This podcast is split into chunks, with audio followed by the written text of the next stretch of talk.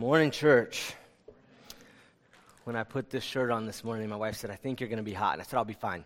She was right. We're just getting started. Uh, but wow, it is hot. Good morning, church. We are coming to the end of our study on the heart of Christ.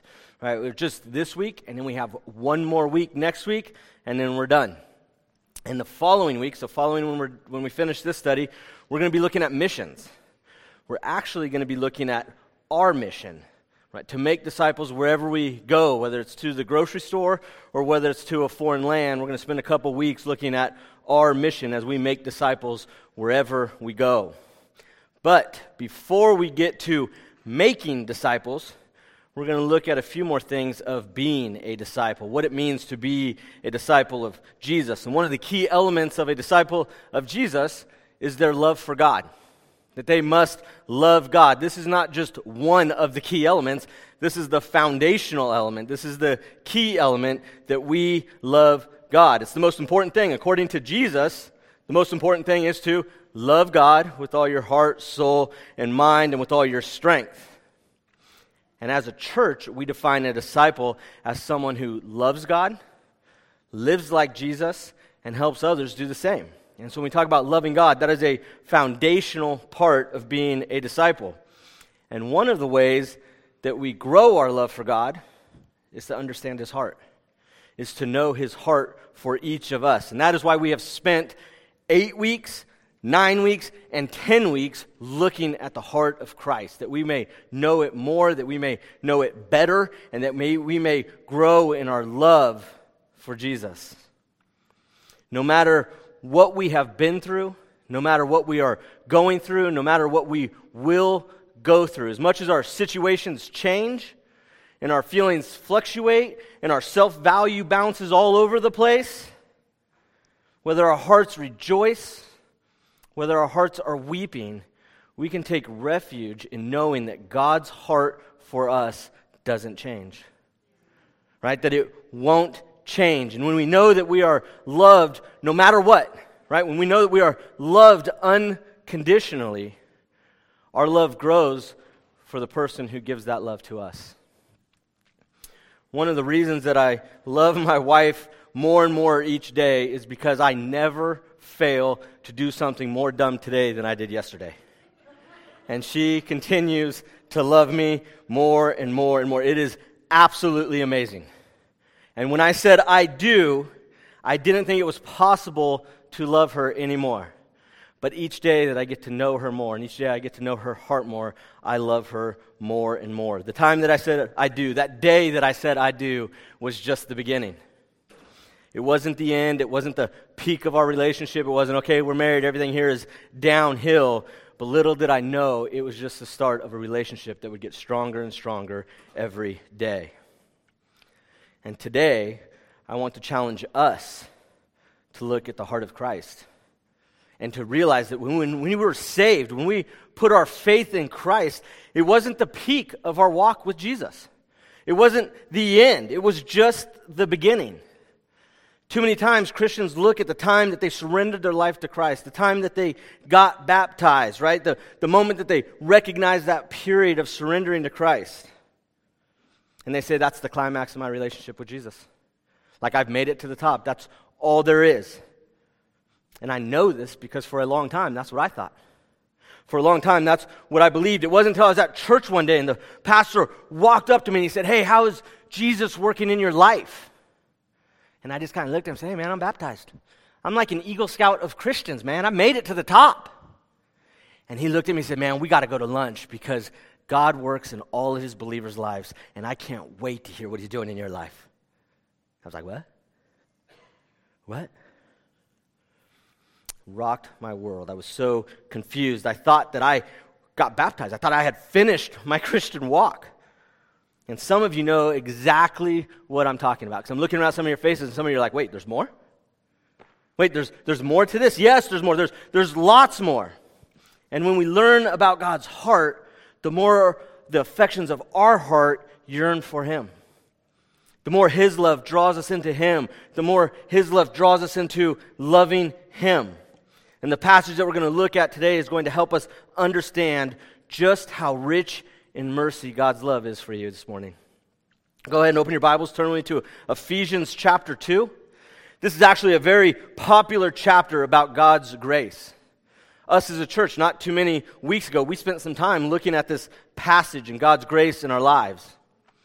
And I want to go back and I want to look at that passage now and I want to look at it in terms of His mercy in our lives.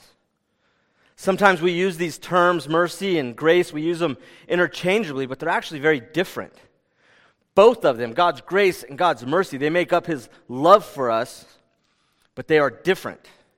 Grace is the act of giving. You probably heard this in, in church. It's giving of unmerited favor.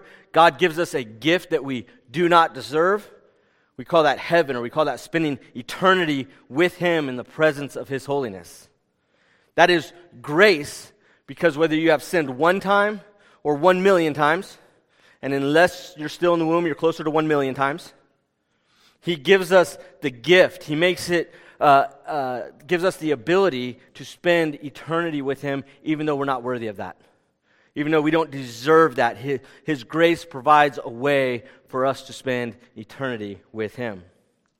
And so while grace is giving something, mercy is the act of withholding a deserved punishment. Right? God does not give us the punishment we deserve. When we talk about mercy, that's what we are talking about. And Scripture tells us that the wages of sin are death. When we talk about death, we're talking about eternal, not just physical. We're talking about eternal separation from God forever. But God shows us mercy by withholding our deserved punishment from us. Right? Jesus' blood was shed for our sins, and God's mercy withheld us from facing the wrath of God that we deserve, something that we cannot do. So let's go ahead and let's look at God's mercy in Ephesians chapter 2. I'm going to begin in verse 1. Paul writes this And you who were dead in the trespasses and sins in which you once walked, following the course of this world, following the prince of the power of the air, the Spirit is now at work in the sons of disobedience among whom we all once lived the passions of our flesh, carrying out the desires of the body and the mind, and were by nature children of wrath like the rest of mankind. These are verses that as a church we've also spent a lot of time looking at this. I was looking at this in my book and I can see where I highlighted. There's actually holes in this passage um, as we work through this. But these verses, they are not pleasant. But understanding these verses is like the black felt, right, that we place diamonds on so we can understand the purity and the, the clarity and the value of those jewels. And so when we talk about the depravity of man, we are laying a foundation for that black felt. It allows us to see the beauty. And when we truly understand what he did, the gospel becomes so beautiful with the backdrop of, of who we are. It helps us to see that because we were once dead, we are fully, we are completely dependent upon the mercy of God. It has often been noted that these verses in Ephesians are a three verse summary of the doctrine of total depravity, of death of humankind. The biblical doctrine of depravity means that every part of the human person is tainted by sin. As Pastor Kent Hughes, he reminds us that this does not mean that all humans are equally depraved, nor does it mean that humans are not capable of any good or that there is no dignity in man, for there certainly is, because we are the imperfect bearers of the image of God. When God made us in his image, we are Christ's image bearers. We are image bearers of God. Rather, what this means is that there is no part of the human being their mind, their emotions, their heart, their will that is unaffected by the fall. Each part of our lives has been touched by sin. All of us are depraved. Scripture says we are totally depraved. There is no life in us apart from Christ. We are dead in our sins. All people, all humankind, every single person is dead apart from Jesus Christ. Paul's statement, you were dead. This is an absolute statement. He makes it very clear. Paul, a, a, man of words and sayings, he makes a very clear statement. You were dead. And that's exactly what it means. Death is not a figure of speech. It wasn't some type of illustration that Paul was trying to use. It means that you were absolutely dead, 100% spiritually dead. He doesn't mean that they were simply in danger of death, that they were approaching death, that they were halfway kind of dead. It's like being halfway kind of pregnant. No, you were dead. They were in a state of real and present death. The biblical doctrine of depravity demands acceptance of man's absolute spiritual death. Do you get what that means? Absolute spiritual death. And this is important to understand because we know that dead people can't do anything. We know that there's nothing expected of dead people. One of my favorite stories that's going through history was in 2013. That's history. Huh? 2013, at the board meeting at the University College Hospital in London, the chairman was taking roll. And during that roll, he said this Jeremy um, ben, Bentham, present, but not voting. And he says this because Jeremy is the uh, late 18th century philosopher, and he was dead. However, it was his wish for his body to be preserved and dressed and hatted in 19th century attire and attend the board meeting of this place. It's gross, right? Jeremy, present, but not voting. Right? There was, at this point, there's pretty much nothing left of him but plastic, and they said his, his body is like plastic and hay that they keep doing. The only real natural part that remains is his hair. But he is dead, and there is no expectation that he will take part in that meeting. Right? He's not going to raise his hand and vote. He's not going to give his opinions. He's not taking minutes. He's just dead. He is just sitting there. He has no ability to do anything. And that's what Paul is talking about us. Right? This was us. This was our spiritual state before Christ. Or maybe it is you right now. If you don't know Christ, if you are apart from Christ, you are dead. Just like Jeremy.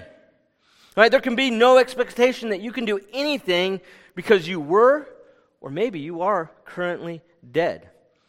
You didn't or you don't have the ability to do anything. You are dead. Everyone without Christ is dead. Most people don't want to hear this today. Many pulpits don't preach this today.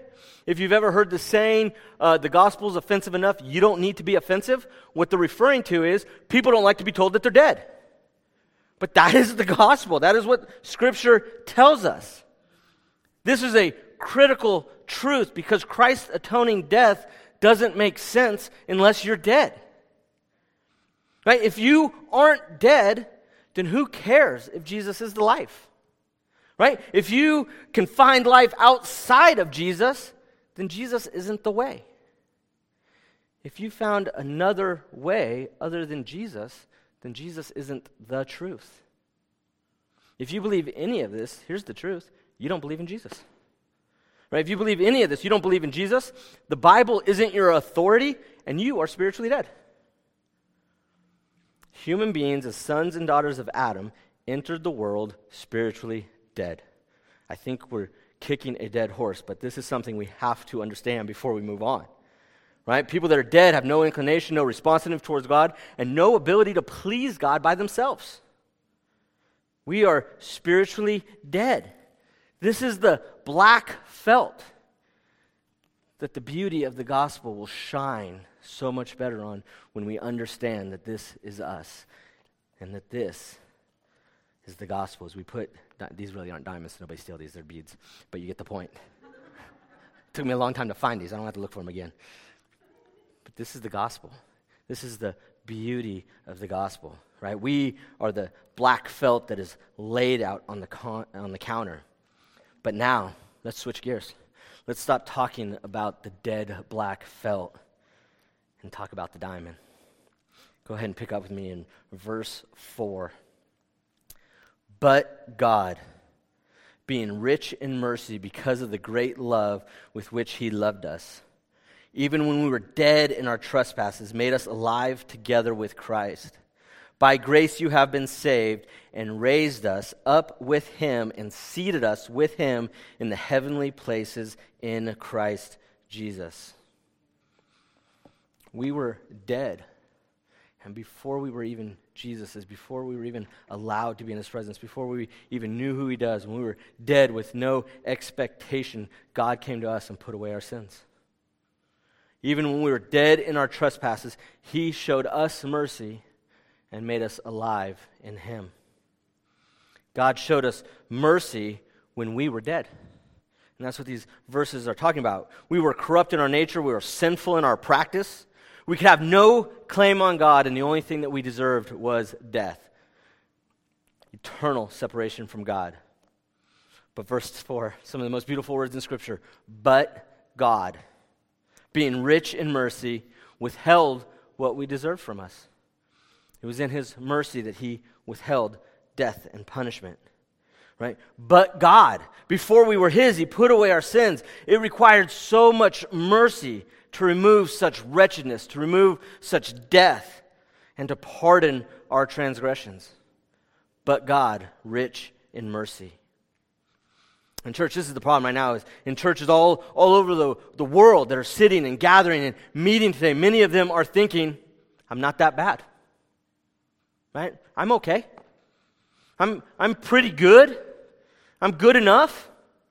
I'm not as bad as Hitler, I'm not as bad as Stalin, I'm not as bad as blah, blah, I'm not as bad as the person next to me, whatever you're thinking. Just that thought alone is sin. Just that thought alone is given to you by the evil one. It is straight from hell. It sounds a lot like those first two kids in the garden that we read about in Scripture. And it's also preventing you from realizing the full glory of the gospel your full dependence on Jesus, that He is the way and the truth and the life. Right? Your, your black cloth, as you try to see the gospel, you can't see the full beauty of the gospel. Its clarity is lost in your foggy perception of yourself. That you believe a lie. You believe a lie that the church has too often taught from the pulpit. They say this that God helps those who helps themselves. This teaching does not come from the Bible. This teaching does not come from the lips of Jesus or the heart of God. No matter what the internet or some self help coach tells you, that is not a teaching of God's heart. As Paul emphasizes in this section, the truth is actually the exact opposite right? that God helps the helpless. No matter what, um, no matter what we're facing, God shows mercy to those who are dead and unable to do anything. That's who God shows mercy to. Self help will not lead anybody to salvation. Self help will not give you a crown in heaven. Self help will not earn you a right to sit next to Jesus. Without Christ, you are dead. No one has ever crawled out of the casket by themselves. Even if they try just a little harder, work just a little bit harder, they are not going to crawl out of their own casket. He or she must be made alive together with Christ. God's mercy on the helpless flows from his loving heart.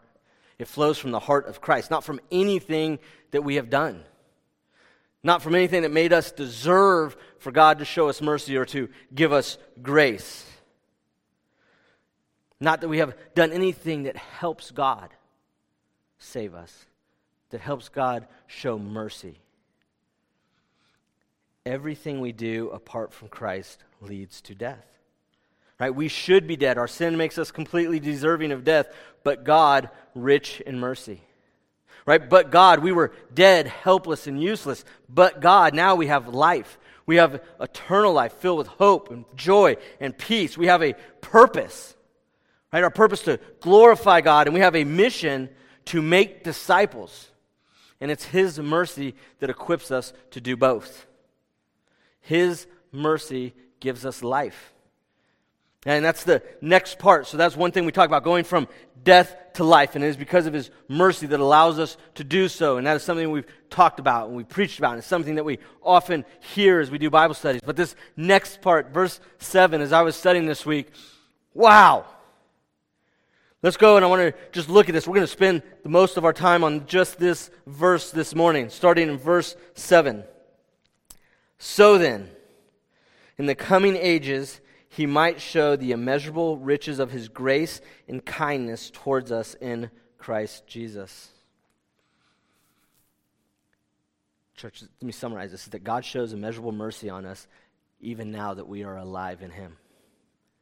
Right? God shows immeasurable mercy on us now that we are alive in him. This wasn't a one-time thing. This is something that happens again and again and again. Right? There was a time that we were enemies of God and he showed us mercy by withholding what we deserved. Right? He withheld death from us and he demonstrated grace, unmerited favor, and he gave us life. But check this out as we continue to look at this passage to show us that his mercy because he has given us life right? But one of the reasons he has to keep showing us mercy over and over and over again is because he's given us life, but we keep acting like we're dead, right? We keep doing stupid things, right? We are enticed by the things of this world. We are seduced by the desires of our own flesh. All these things we know in our mind that they lead to death. All these things we know that they are counter to God. All of these things that suffocate the very life that God gave us. Yet, time and time and time again, He continues to show us mercy. That's pretty dang amazing. Right, just, just the other day, I had this talk with Max. He's my youngest son. He's, he's nine years old. And we had one of these talks. These are really, really rare with Max. Part of the reason is he usually tells on himself before I even know he did something wrong. Right? Max is just, he's that guy. But he was acting in a way that is, is not real favorable for life in the Neal household. So we had to sit down and we had to have a little talk. I made the assumption that he didn't know what he was doing. He's nine years old, so we could show him some mercy. He wasn't going to get in trouble this time, but we had a little come to Jesus moment. Right? And as we are talking, and unlike uh, uh, Jesus, right, because I'm not Jesus, I don't claim to be God, um, I do have limitations to my mercy. And so I was making this, this known to him that my mercy is out, right? It's not new every morning for you. This is the last time this is going to, to happen, Max. And I made sure he knew that if he acted like that again, things would not work out well for him. It would be a bad day. Max, I am 100% out of mercy on this. I am not withholding punishment next time you do that. My mercy has a limit. Praise God that he is not like us. Right? He would have been out of mercy a long time ago. God never, ever runs out of mercy. He has those talks with us, but they never, ever end with, I'm going to run out of mercy. There's no limit to his mercy. His love abounds in immeasurable riches of grace and mercy in our lives. The famed preacher Charles Spurgeon, he said it like this He, and he's referring to God, overflows all the demands that can ever be made on the grace of God will never impoverish him or even diminish his store of mercy. There will remain an incalculability, precious mine of mercy as full as when he first began to bless the sons of men. God's mercy will never, ever run out. The mercy of God is, is limitless. Lamentations reminds us that God's mercies are new. They're brand new every morning. Most mercy flows from God's love, it flows from His goodness. It is His very nature to show mercy. Right? It's His nature, it's His heart. What that means is He cannot not show mercy. If God stopped being merciful, He would stop being God. It is who God is. It is the very heart of God to be merciful. And as we continue to think that we aren't that bad, as we continue to question his glory, as we seek life apart from him, he continues to show us mercy again and again and again and again. And for some of us, again and again and again. So we have to ask ourselves, right? Why? Why does God lavish such love and mercy upon his people. Why would he do such a thing? And when we look at this passage, I love this. It's so they will marvel for all eternity over the incredible kindness and love of God. Think about that. For all of eternity. It will take all of eternity for us to fathom God's love. And those who are saved, those who know God, those who are walking with God, those who seek God's heart, will never, ever get to the bottom of God's mercy. Not in your 80 years of life, but for all of eternity. King, King David, you guys remember King David? He said this For as high as the heavens are above the earth, so great is God's steadfast love, mercy, and grace towards those who fear him. And what catches my heart about that, that passage, this is King David. This is King David who committed adultery, he murdered his friend, he directly disobeyed God, and he conducted this census, and people have been talking about his failures for over 3,000 years. Not to mention, God, by God's sovereignty, He ordained these stories to be captured in writing, and He put them in the best selling book of all time, the Holy Bible. The book that has been translated in more than any other language. So, everybody who reads this book, we study and we talk about the failures of David. And David says, His steadfast love, His grace, His mercy is as high as the heavens are above the earth even as David faced such horrible things, he just speaks of God's mercy in his life. God, throughout eternity, is going to be revealing the fullness of his mercy that he provides for you in Jesus Christ. For all of eternity. You know what that means for you? It means in a, a million years from now, a million years from this time period, if you have been made alive in Christ, we are going to be standing in his glory, and we will see him, and we will know him, and we will still, even after a million years, be amazed at the mercy that he has shown us in our lives. We will be amazed. After a million years, hopefully all of us in this room will be up there worshiping God, and after a million years, we will still be telling stories to one another, one upping your story of how God's mercy in my life was awesome. And I will share a story with you, and you'll say, Oh, no, no, no, I got one for you. Oh, no, no, no, no, I got one for you. And for a million years, we will not tell of all of God's mercy in our life. Eternity will not be long enough for us to tell of all of the mercy, of God's mercy in our lives. I'm going to be really honest with you. That sounds like a lot of fun. Like when we look at heaven, there's all these things like, oh, I want to worship God. And we think that the things that are important to us now, um, they probably won't be important when we're in heaven. Like we're just going to worship God and sing holy and like having cars and playing, being like a professional athlete and all that stuff. It's not going to matter. We talk about it, but it's really not true. But one of the things, though, is just being reminded and worshiping God for all of the mercy that He has shown us in our life. Like, I just want to do that now. And guess what? In God's mercy, we don't have to wait. Right? We don't have to wait till we get to heaven to experience His mercy in our lives. We can experience His mercy in our lives right now. We can experience His mercy in our lives right now. It's actually pretty simple.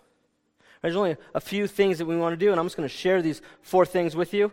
Um, the first thing we got to do is we just have to acknowledge our need for God's mercy. We just have to realize that this is who we are. We just have to realize that we are this black felt and that without Him we are left to face the wrath of God. We just have to acknowledge that we need God's mercy. We must continue to recognize the, the ongoing need for His mercy in our lives. It wasn't like I gave my life to Christ, I got baptized, and I don't need His mercy anymore. That's not how it works. That's you. And we have to acknowledge our need for His mercy. The second thing we have to do is we have to ask God for His mercy. It's not something that we can deserve, it's not something that we can earn. Like we can't work really, really hard for it. But here's, here's the beauty of the gospel is God gives it freely. God just gives it to us. We just ask and He gives it to us. James, the, the half brother of Jesus, says, You have not because you ask not. You know, he's talking about prayer, and when he says that, he's talking about like physical things. But we're talking about mercy. When was the last time you just prayed, God, show me your mercy? God, have mercy in my life. Prayerlessness results in failure to receive many of God's blessings in our lives. We just fail to acknowledge our need, we fail to ask for it. I'll challenge you just write this down as on your to do list. I'm going to ask God for His mercy. Just do that this week. And you're praying. Just say, you know what? I asked you for a lot of things that I want. I'm going to ask you for something I need. God, show me your mercy this week. Self condemnation, thinking that you're not worthy, can also hinder us in receiving God's mercy. Right? We think, I'm not going to ask him. I'm not worthy of it. I don't deserve it. You're right. You don't deserve it. But go ahead and ask him for it anyway. Right? He gives it freely to those who ask. Just ask him, I need your mercy. So we need to acknowledge, we need to ask. And the next thing we need to do is we need to accept God's mercy. Pastor Dane Ortlund, he writes this in his book. He said, One of his, out of his heart flows mercy, out of ours, reluctance to receive it. I'm not going to get into it because we spent a long time actually in our small group as we were going through this study talking about just that. Just talking about our natural reluctance to receive God's mercy in our life.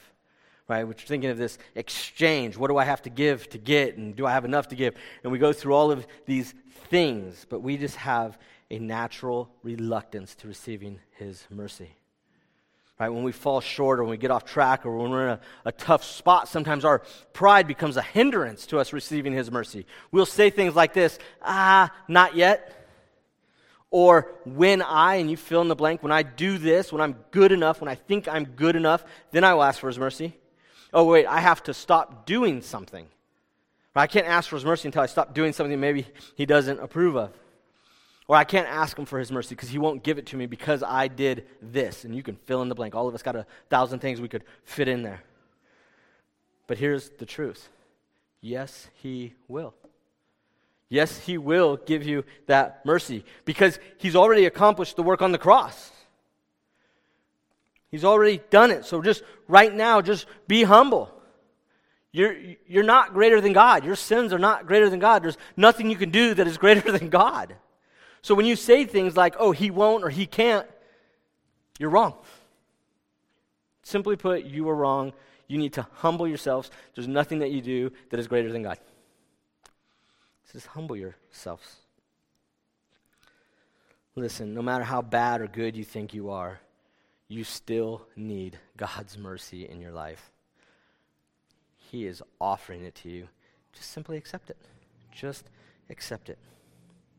One way that we see the, the greatness of God is that to see how he begs man to receive this gift, to receive his gift of mercy and grace. And the truth is, when we offer a gift to somebody and they refuse it, and I've done this with my brothers, I'm like, here you go. He's like, I don't want that. Sweet. It's for me. Right? And we, we take it. We're, we don't chase them down and say, oh, no, no, no, please take this gift. No, I want you to have this gift. I'm like, fine. I'm going to take it back and get my money back. Right? God doesn't do that. Right? God pleads with us. Even when we refuse his mercy, he reaches into a storehouse of mercy and gives us more. He gives us more and he persists with us and he begs us to receive this free gift of mercy. Right? He sent his son to the cross. The work has been done. Right? The, the, we talked about how mercy is the, the, the withholding of that punishment. Well, that was withholding from us. That punishment still had to happen because we have a just God. So he's already done it to his son. But he has shown us mercy in that we don't have to face the wrath of God. And then finally, church, and this is where churches often miss this. Finally, we have to apply his mercy. We have to apply his mercy in life. The appropriate response to his mercy is to be merciful towards others. Right? Jesus said, Blessed are the merciful, for they shall receive mercy. We are to be gracious and merciful in our judgment of others. We are to be gracious towards others. It's so interesting when I'm sharing scriptures and, and talking with other people who are talking about Jesus, and they come to somebody and they say, Oh, no, no, no. Jesus can't show mercy to me because um, we just had to talk the other day. I have a tattoo. Well, so he can still show you mercy. He can? Right? What? That's not what my pastor told me. That's not what my friend told me. That's not my. No. No, no, no. We have to be merciful towards others, right? The, the continually giving of nature of God's mercy is not only for ourselves. It is extended to us in a manner such that we can continually pour it out to others, that we can reflect God's mercy, that we can manifest God's mercy to those around us, to those in our community. God did not give us these storehouses of mercy to pour down on us so we can hoard them. He gives them to us as an outward focus, and we are to respond with mercy towards others. And I know, I know, I know this can be hard. Right? Some of us are not gifted in mercy. I have never taken a spiritual gift test where mercy wasn't one of the bottom two. Right? I, I spent my formative years of adulthood in the Marine Corps. I did not work on mercy towards others. That was not something we trained to or talked about. I'm a pastor. I deal with people all the time. All the time I deal with people. And as much as I love people, I know that there are some people that this is really, really hard. You don't have an excuse, right? Because showing others mercy isn't about them. It's really not even about us, it's about God, right? It is about showing our love for God because it is something that He has asked us to do. It's really easy to make it about somebody else. It's really easy to make it about us. But when we show mercy to other people, it is about God. It is about our love for God. The fourth century father, uh, Jerome, he wrote this Love finds nothing hard, no task is difficult to the eager. Think of all that Jacob bore for Rachel, the wife who had been promised to him. So we must love Christ and always seek his embraces. Then everything difficult will seem easy. Then everything difficult will seem easy when we are seeking Christ. Right? When we are seeking Christ, we can't help but be reminded. We can't help but think of the mercy that He shows in our lives every single day. It should be easy to show those around us mercy. It should be easy to reflect that mercy to those around us. Every person must receive God's mercy to become a follower of God. To become a follower of Christ, we must receive His mercy. We can't do it apart from Him. We cannot be born again without God's mercy. But His mercy does not stop with our new lives in Him, it just begins. God's mercy continues to fill our lives and flow through our lives. Right? God's mercy as we walk with Christ, as we seek Christ, it continues to fill our lives and flow through our lives to others for our purpose in life, which is to glorify God. Right? As we seek His mercy, as we are filled with His mercy, it flows through us for the glory of God.